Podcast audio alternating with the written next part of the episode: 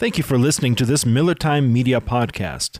This interview took place during our Miller Time Live radio program. For information on the program, you can visit our page on Facebook, facebook.com slash millertime Radio. You can also find us on any of your favorite podcasting platforms by searching Miller Time Media. If you do not find us on your favorite podcast platform, not to fear, just send us an email and we'll get it done for you. MillerTimeRadio at Outlook.com. Thank you and enjoy. World Alzheimer's Day dementia, something that has probably affected most people, hmm. uh, either listening or people that you know. So please welcome to the program now, Mr. Barry Kaganson. Hello, sir. Welcome to Miller Time Live Drive. How Good are you? Afternoon. Thank you very much. Good afternoon. Thanks for having me on the show. Pleasure. You're on with Dustin and Lesady, and uh, we're talking about World Alzheimer's Day. First of all, tell us what Alzheimer's is, what dementia is. Are they the same thing or are they different? We hear both these terms kind of thrown around. So, is it? Yes. Well, uh, uh, Alzheimer's is a form of dementia, and dementia is a, a general term uh, for diseases and conditions which are generally characterized by decline in memory, problem-solving language and other thinking skills, i.e., cognitive function that uh, affects people's ability to perform daily tasks or activities of daily living, um, as we say. Mm-hmm. Uh, the prevalence obviously is higher amongst older people, and statistics are that roughly one in one in four people over the age of 80 has some form of dementia or some form of cognitive decline, which is an indicator as the population, as the world population ages and um, people in that age cohort increase, of course, the, the prevalence of dementia increases substantially. Mm-hmm. And this has various implications for, for, for families and indeed for society as a whole in terms of how these people are cared for. You spoke about people that are over 80, but I'm wondering if this also affects people uh, that are younger.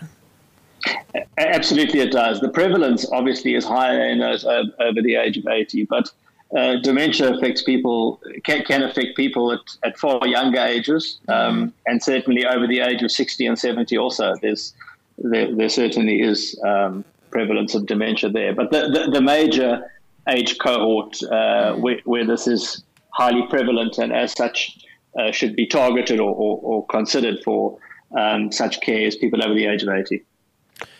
How does someone in a family of, uh, obviously in a family, how, how, does someone that that either shows signs or is diagnosed with Alzheimer's, uh, how does this affect the entire family? Because it really does, doesn't it?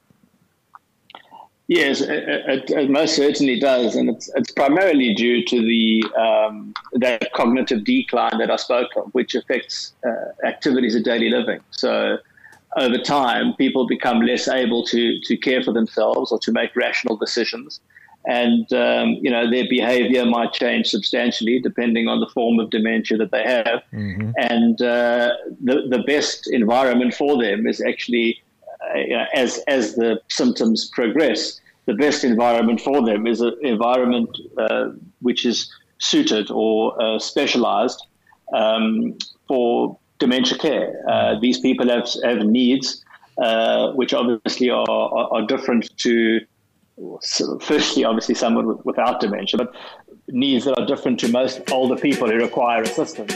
And it's important that they're in an appropriate environment um, where they can get the adequate care and assistance that they need. Mm. Um, dealing with someone who who sometimes uh, whose, whose, actions are sometimes somewhat uh, irrational um, you know, it takes a specific type of person and a specific uh, type of skill to be able to deal with them and to assist them. Mm. And finally, are there signs that we can look for in maybe an older family member, someone that we might suspect is um, is suffering from that? Sure. I, will I'll just kind of preface that by saying that I'm not actually a medical expert, but yeah. um, certainly the signs of dementia would be a, a, a change in a marked change in behavior mm-hmm. um, of various forms, uh, a decline in memory, you know, just forgetting, uh, you know, asking the same question over and over in a short time frame. Um, you know, uh, some some sort of personality changes. Um, you know, forgetting words in the middle of conversations and all that kind of thing.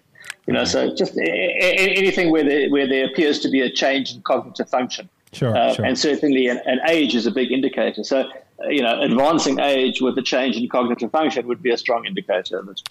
Is there some place we can go to find out more information? And then, obviously, if, if someone in our family might be suffering with this, um, how we might maybe we, as you say, need to change the living situation and, and get more information on that if, if you guys are there to help. Yes, I think we, we, are certainly not frontline medical practitioners. So any any um, suspicion or any indication of, of some kind of dementia or or, or cognitive decline should one should approach a, medical practitioner as a first sort of port of call. So basically, go see go see your doctor.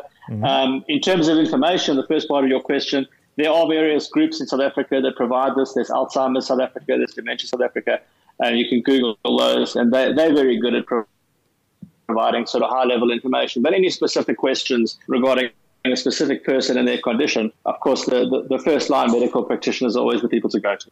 Yeah, but are Auria Senior Living, uh, you're you're there if, if we decide, hey, maybe you know, mom or dad needs to to live somewhere where somebody can care for him or her, right? Correct, and, correct, correct. So so once there's once there's a diagnosis, it's it's a wise decision to start considering. Uh, living options for a point in time where it may not be appropriate for the person and the family mm. for them to live in their normal living environment, and that's sure. where we come in. All right. So, how do we get in touch with uh, with Auria Senior Living? So, if you have a if, just go onto our website. It's auria.co.za. All the contact details are there, and there's some information about what we do. We don't only do dementia care. We do in, we, we offer independent living, assisted living, but of course, dementia care um, is is something is a field that is growing with the prevalence of dementia and the understanding of how to care for people with dementia has resulted in a very specific environment, which is what we've creates it in, in, in, our senior living communities. And you have a lot of experience dealing with, with people that are dealing with things like this, which is why I figured uh, you could help us out.